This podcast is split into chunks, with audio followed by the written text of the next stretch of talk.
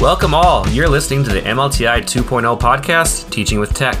We are your hosts, MLTI ambassadors. We are here to support Maine educators by building a network focused on authentic voices, experiences, and technology integration.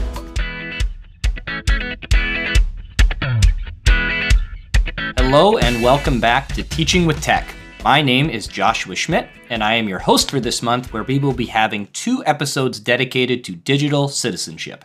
I am joined by a familiar face, Rob Dominic, who is our usual hosting expert, but he's also our team's dad joke extraordinaire. Rob, how are you doing this week?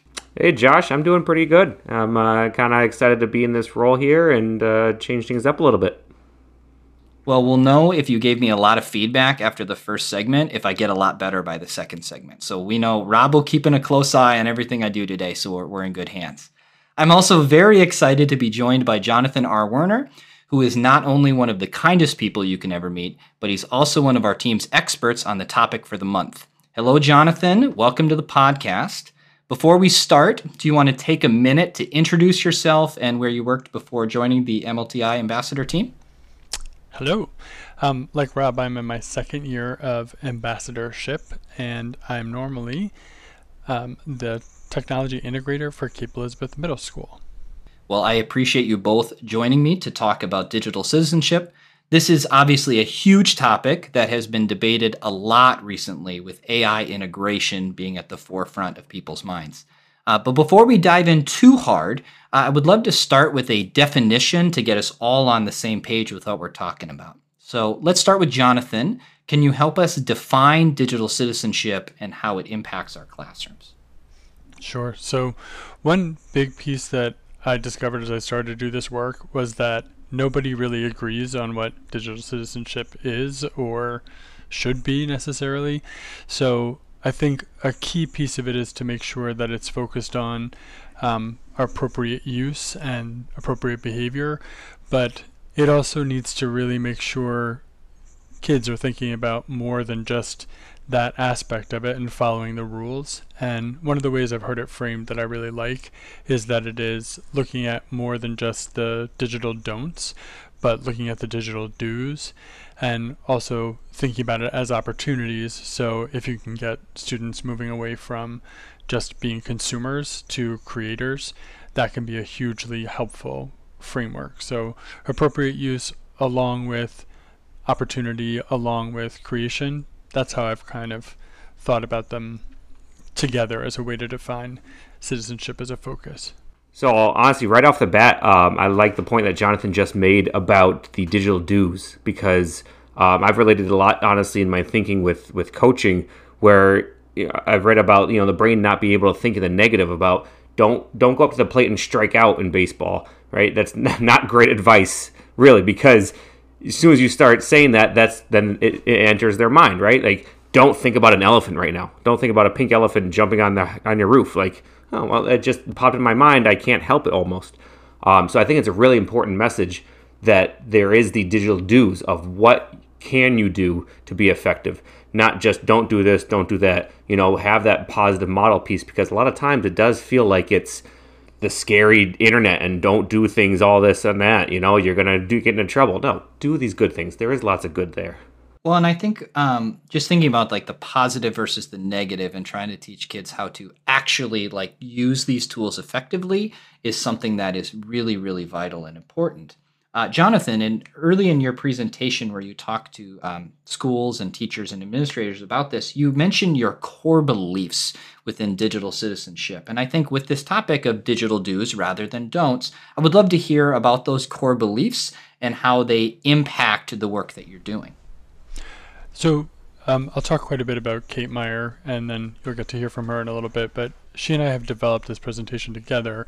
She's the third of the senior ambassadors, and we started with this really kind of great concept from Kevin Honeycutt, um, who's a, a tech expert, and he said, "Our kids are growing up on a digital playground, and no one is on recess duty." And I feel like that's such a great framework that we're re- really leaving them to the, the title of our presentation is left to their own devices and they just are supposed to figure it out on their own. And it's really a ridiculous assumption in the same way we would never hand them some complicated text. Um, Kate used the example of handing War and Peace to a fifth grader and say, you know, good luck with that. Hope that goes well for you. We don't do that with literacy. We don't do that with numeracy or any other real areas of teaching. And yet, somehow we've come to this assumption that it makes sense for kids to do it on their own. So we really look at it from a perspective of empowerment um, instead of control. We know we can't control kids and prevent them from doing all the things that are concerning. So instead, we're going to say, what skills can you bring to this? What kind of opportunities does it afford? Um, we make sure we really stay focused on a shared responsibility where we want to know that it is not just purely in a teacher's lap. It has to be more broadly uh, taken in by administration, by the district overall, and then probably most importantly by families and by the overall community because that's where they're going home to, that's what they're learning at an early age. And if we don't have them on board on this same message, that it's really important to look at those digital do's and that opportunity for creation, then we're dead in the water before we start. And then finally, looking at it from an empathy point of view, that one of the things I do really early on when I talk to kids is about my own negative experiences with technology. And I say, I totally get why it's distracting, why it's really hard to turn away from, and talk at length about why we're really in a shared space. It, it's so easy to say, they do this, they do that. And if instead we say, we do this, and look at it from a place of understanding that they are subjected to the same forces of the tech industry that we are, um, it's a much better framework and it gets rid of the blame and really goes back around to that idea of empowering them to be um, the best they can be in a digital sphere. That reminds me of one of the first things I saw that you and Kate had done uh, with this work, as you had talked about your personal experience uh, with digital ownership. And I remember sitting and, and watching that work and thinking, I'm definitely not you know a good example of having solutions to all of these problems either. But i think if you're working with students that that can be a part of the empathy of solving these issues and saying that this is really hard. This is something that takes time. And a lot of those kids are going to be looking at the adults in their lives and realizing that they don't have all the answers to these problems either so let's pass it to Rob here. Uh, Jonathan had mentioned the idea of you know consumption and creation, and how we're really trying to shift kids towards that creation idea. As a classroom teacher, you know what does that mean to you, and how does that change the conversation that we're having with kids? Well, I think it kind of it takes away that that digital native myth that you know Jonathan will talk about. Um, that the students are they're able to go online, yes, and they're able to click some buttons. Um, but to be truly productive with all of this power that they have by accessing the internet and you know and using social media effectively, um, or creating within you know the, whatever Google Docs or Google Google's um, Workplace.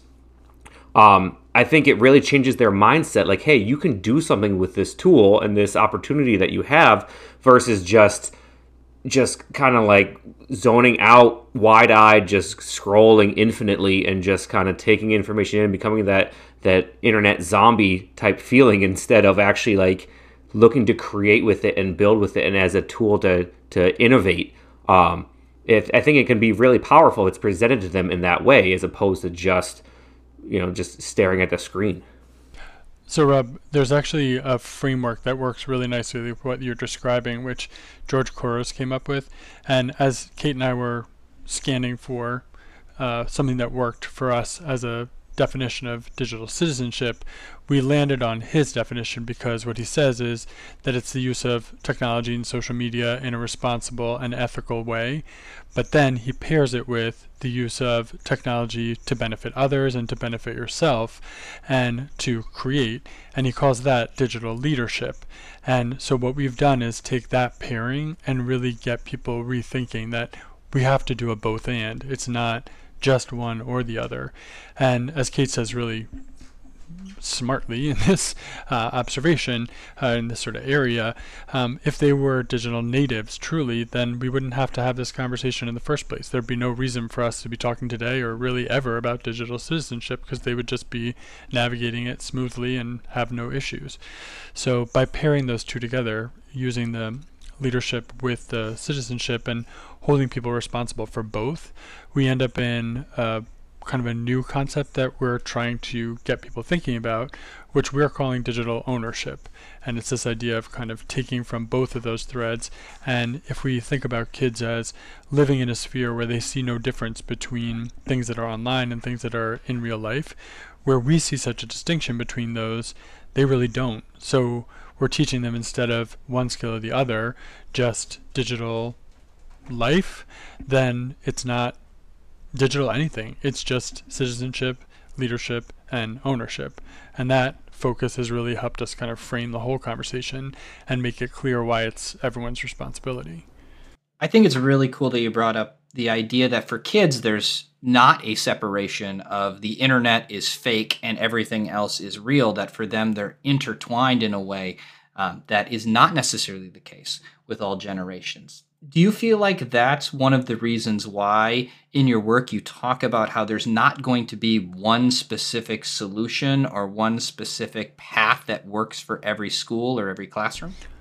Exactly. That we end up with districts and kids with totally different challenges, um, unexpected sort of little pieces, and there's commonality between them. But I think if you try to approach it from a really cookie cutter, everyone just needs to do this point of view, um, that's sort of why we landed on the core beliefs that whatever you end up doing, as long as it works within that framework, that feels really helpful to us. And we'll talk more about the resources that Common Sense Education offers, but they are really clear on this as well. Though their whole work is really around digital citizenship, they encourage you to really customize and make it make sense for your community and whatever particular issues you're facing instead of trying to say, this is the solution, this is the panacea that's going to make it all work. I think that's a really good point, honestly. Um, and I think that's that's where the true power comes in with the digital citizenship initiative, um, because each school or each community can make it their own, because their their issues are unique. You know what what one community has or what one grade level has is going to be very different potentially than another one, um, or or not. You know maybe you do have younger grades with similar issues as as high school grades, um, but then also be I think that helps bring it down to the teacher level when it's presented like that because then the teachers can feel like hey they can incorporate this in the way that they see fit and that it can really blend into their classroom well instead of just feeling like one more thing.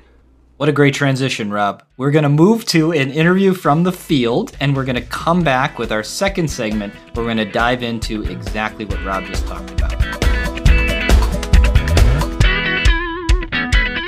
I'm here with Renee Laber, who is a Spanish teacher at Mount Desert Island High School. Renee is part of the Digital Citizenship Professional Learning Cohort in AOS 91.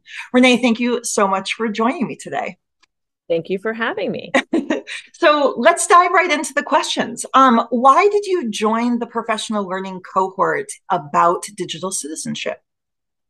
I think it's, I just have always felt like it's my responsibility as a teacher to be really up on everything having to do with the digital life that our kids are leading now. And that um, I see some issues with, I know we talked about cell phones in one of the classes. Um, I see some issues with, with students' mental health. Like obviously social emotional learning is a big thing that we're doing. And I just feel like it's my responsibility as a teacher to understand as much as I can about the benefits and the negatives of students as they go through the digital world and me as well as my kids.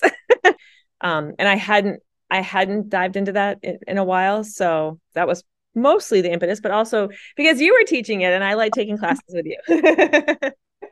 Um, you mentioned some you know cell phone issues and some mental health issues. Are there any that stick out to you um, that students seem to be challenged by or struggling with recently um, I think I definitely feel that I'm seeing pockets of kids who seem even more not addicted to their cell phones, but actually physically unable like they are actually anxious. They have anxiety if they can't have their phone that they've they've voiced that that if their phone is not available to them they have all of these worries they worry that someone something important is happening that they need to know about or that somebody you know you try to say well if something has happened that you they'll call the office like people will and so this year i have a couple kids that i've you know i have a no cell phone unless we're using them in class with my behavior and i always say um, you know if you ask me if you can text your mom about bat practice, I'm going to say yes. I just want you to ask me. But this is the first year where I've kind of made deals with a couple of kids and said, look, I will let you take it out three times during class. You need to pick those three times. And please do it discreetly so it doesn't become, you know, uh, and I, that's new. I think before I saw this, the addiction of like just pulling it out of their pocket because they're used to doing it. But to me, it's new to see this emotional, like anxious feeling if they don't have access to their phones. Um, it just seems more severe now. Why do you think it would be important then that we are all teaching digital citizenship in our content areas? Or do you even think that it's important that we're all doing that in our content areas? I think it's important because I think that the more students hear a consistent message, no matter where where they are in the school or who the teacher is or what the topic is, what the class material is, um, I think is a way to inter- intertwine it in all of our subject areas. And it's just more about that constant messaging, you know, and and also the comfort of talking about it, like having common vocabulary around it, having you know if you're hearing from different teachers about the same topic over time and maybe it starts to be like maybe i should this is important or i should or maybe it won't connect if i say to them but if you do if they go to your english class and you start talking about it maybe their connection with you is a little bit different than mine and they'll actually go oh you know ms meyer knows her stuff and she's on instagram ms laber's not so like i just i just wonder about that too mm-hmm. so I, I think it it can only help to have as many teachers talking about it and doing lessons on it.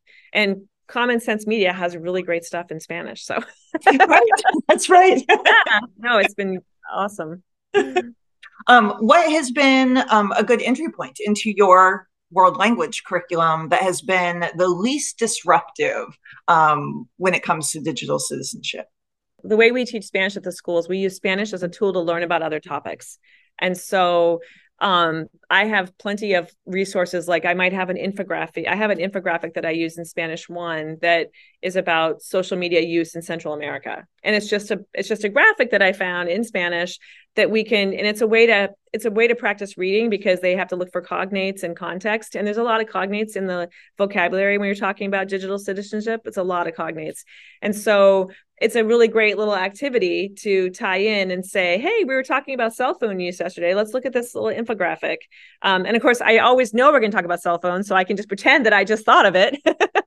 Or or you know tiktok is in the news right now. So there's a ton of stuff out there that i can find on tiktok in spanish that's that's comprehensible even to my spanish one kids. They can pick out they can pick out certain words. So that's kind of my entry point is looking for um, activities or articles or mostly visuals like an infographic or i'm thinking spanish one because that's what i teach right now. But in spanish three we actually have a whole unit designed around the benefits and negatives of technology. And it's full of like articles and infographics and videos. And the, the spain government created a website several years ago where they have special um, short videos and stuff that are designed to um, be for teenagers. And so it's more interesting to them. So we just kind of always see is like let's let's use Spanish to teach about multiple things, and one of those things is going to be digital citizenship. Wow. Um, yep. And I want to start. I want to start doing a lesson on sort of what we learned in one of the classes where you like, oh, I'm looking at a trip, and how how like oh now they know that you're looking for this trip and it ends up with like they start sending you things about weight loss because they know you're going somewhere warm and like that i think the kids would will super be interested in um, and that would be an easy thing to also somehow put in spanish Absolutely. That privacy and security issue, I think, really grabs their attention because, like you said, once they start realizing that, you know, planning the trip opens the door up to all of this tracking that we might not be aware of, um, it's pretty shocking for them. And something what? else I'm going to add that's as simple as I have my students go on like Duolingo. We play Gimkit games and look at, We play a lot of games online, and I constantly, if they have to register for something, you know, use your school email don't you don't give out any personal information. Don't use a username that you use on other sites. Like so that just that constant like you know if i'm going to invite you to go to this site i want to make sure you're using it safely in a way that you're not giving away too much information. Um yeah so i just wanted to insert that in there too. Yeah yeah i love that. And that, that message again like i just i keep thinking like all teachers should hear this right? Because it's that's a very easy message that we could send without you know, creating a whole lesson around digital citizenship, but but that lesson around protecting your own privacy when you are creating new accounts and just being aware of that is something we could be doing in every single in every single class. Yeah, definitely. Yeah. What advice would you give to educators who want to talk about digital citizenship with their students but who can't fit it into their existing curriculum for whatever reason? Right. Well, I think that the example we were just talking about, when, you know, I think every teacher directs kids to go somewhere on the internet at some point. Um, and so throwing that in. But I also think just talking about your own use and sharing. I mean, I know that every teacher is different, but I really focus on forming relationships with my students and getting to know each and every one of them and what their interests are. And so it becomes this comfortable thing to to start talking about oh my gosh i was on facebook the other day i got these ads for blah blah blah you know and just share you know i saw this i saw this song on tiktok and oh what do you guys think about tiktok? Like just kind of slowly weaving it into conversation either at the beginning of class or the end of class um, and having in the back of your mind that if something comes up in class where you can pivot to a quick little lesson about it um, i think is the the easiest way to do it if you don't feel like you have time to do full blown lessons even like if it comes time to if you're showing a movie in your class maybe directing the kids to common sense media and saying mm-hmm. hey you know before i show this movie let's look at what what it says about the movie and then afterwards let's see if you agree with with the you know the reviews about it. Or before we go to the site let's see if it's actually a safe site to use or if you're gonna so i think that those are some ways you could do it but i also feel like just having dialogue with them around technology use and you know i remember when snapchat first came out and i didn't I didn't use Snapchat. and I would say to the kids, does it really go away? Like I would ask these questions. I kind of knew that it like there are ways to take screenshots, but just kind of playing dumb. Right. all the time. I'm like, oh, is that safe? Like, are you sure? Oh, okay. so, I think those conversations can sometimes help more than a lesson at the front of the room where you're hoping that half of them are actually following following your lead. But yeah, yeah i love that advice. It reminds me of when we were um, teaching hybrid and remote um, and and i was just very open and honest with the students about my screen time and the amount of time that i was spending staring at the screen and what it felt like to be staring at the screen when you were watching yourself all day and you know how that impacts mental health right? Like it just it brings me back to that and the students were really open to those conversations because once like you said once they realized that we are experiencing the same things too. We're struggling with technology in very similar ways. I think they're really open to having those those conversations. And like you said, that's where some really good learning takes place. Yeah. Yep. Yeah. Great. Well, thank you so much for joining me today. I really appreciate it. Thank you for the class. I've really enjoyed learned a lot from it. So great. Awesome.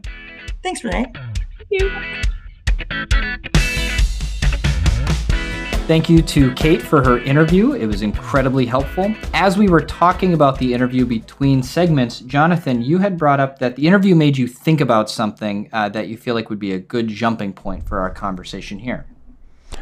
Yeah, I think that one of the areas that really gets overwhelming for teachers is how am I going to add this onto what I'm doing? And I think what's key, both about what Common Sense Education offers and hopefully what Kate and I are getting people thinking about, is that it is not an add on, it is a both and where you can really integrate it pretty easily. So, Common Sense Education will give you lessons for every grade um, of all varying lengths from five minutes to 45 minutes. And we talk about how that might work really nicely in an advisory context or those last five minutes on a Friday afternoon where you just pull out one of their really great digital dilemmas and have them talk about this fact pattern and just think through what's it been like when you've experienced something like what you're hearing about in this digital dilemma. But maybe even more accessible than that without any additional work is just to shift the focus of some of your content being connected to awareness of your technology use. So in Kate's example, she teaches Fahrenheit 451. The whole book is about being manipulated and about having information only fed to you in certain ways. And it's an easy transition to add to that what happens when that exact same thing is happening to us in the modern era and someone is giving us information that seems like it's um, neutral, but it's in fact very charged or even something as simple as a world language class talking about technology use in the target languages countries and saying, you know, what do we notice about the differences there versus how we use it? Um, my son is in a Chinese class, and it's one of the things that his teacher focuses on as an opportunity to still have the conversation about the language use and about the cultural norms, but just with that added piece, so that what you're doing is raising kids' awareness about when and how technology is being used.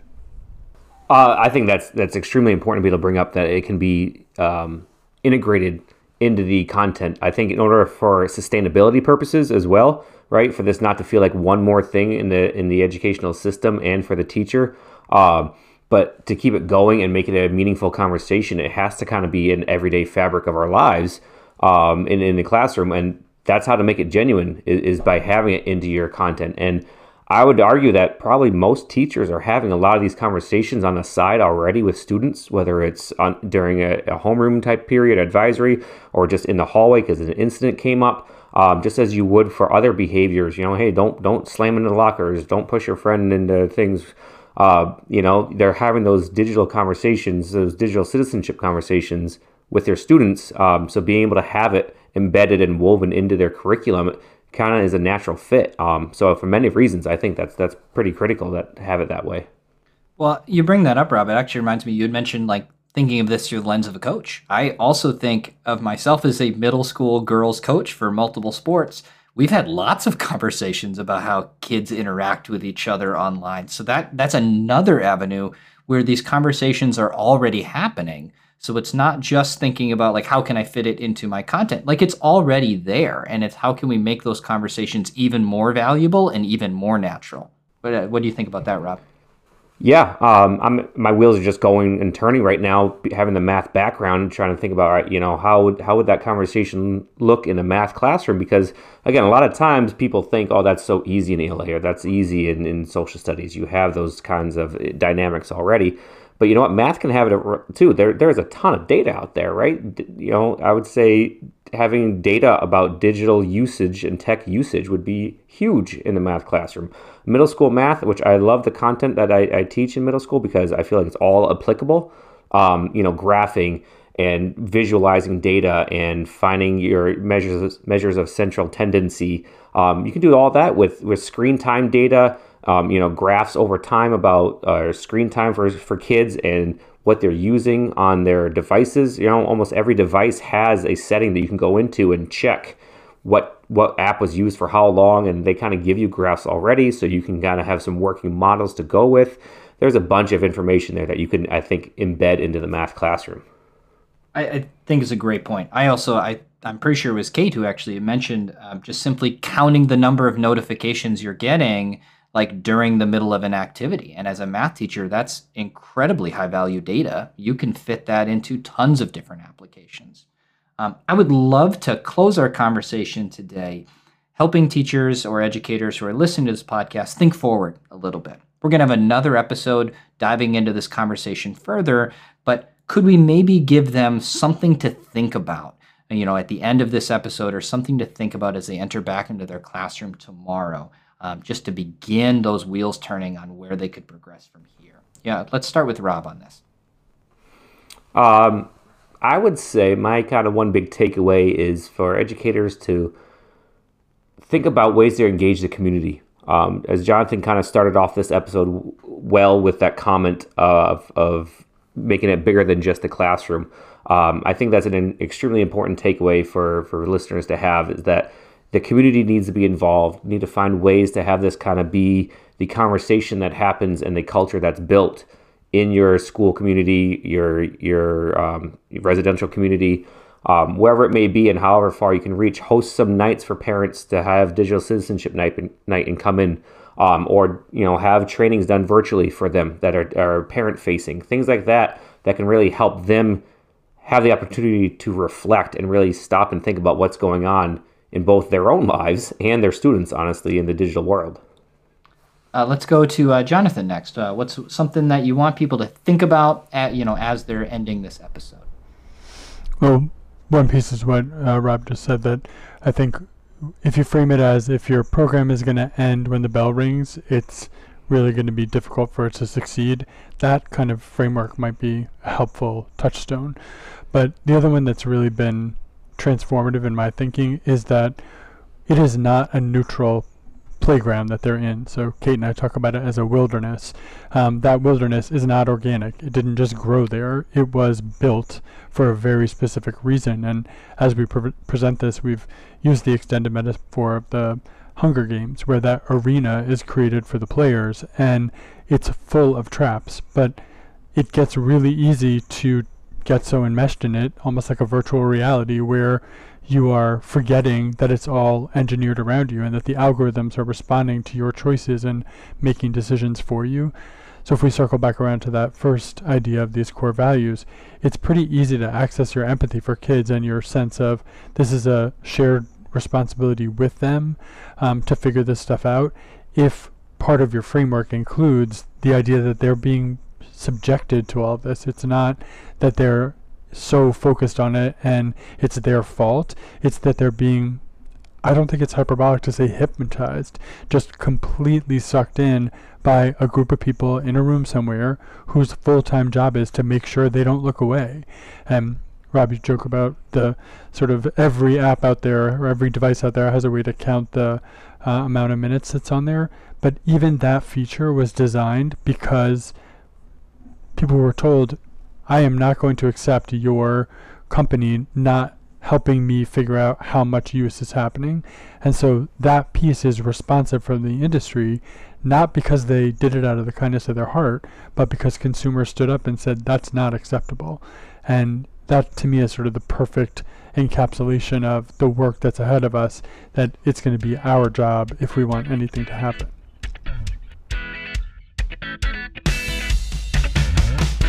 I wanted to thank Rob and Jonathan for joining me in today's episode, but I also wanted to give a huge thanks to both Kate and Renee for the fantastic interview.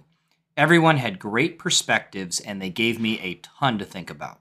Join us next time as we dive even deeper into digital citizenship and its role in the classroom.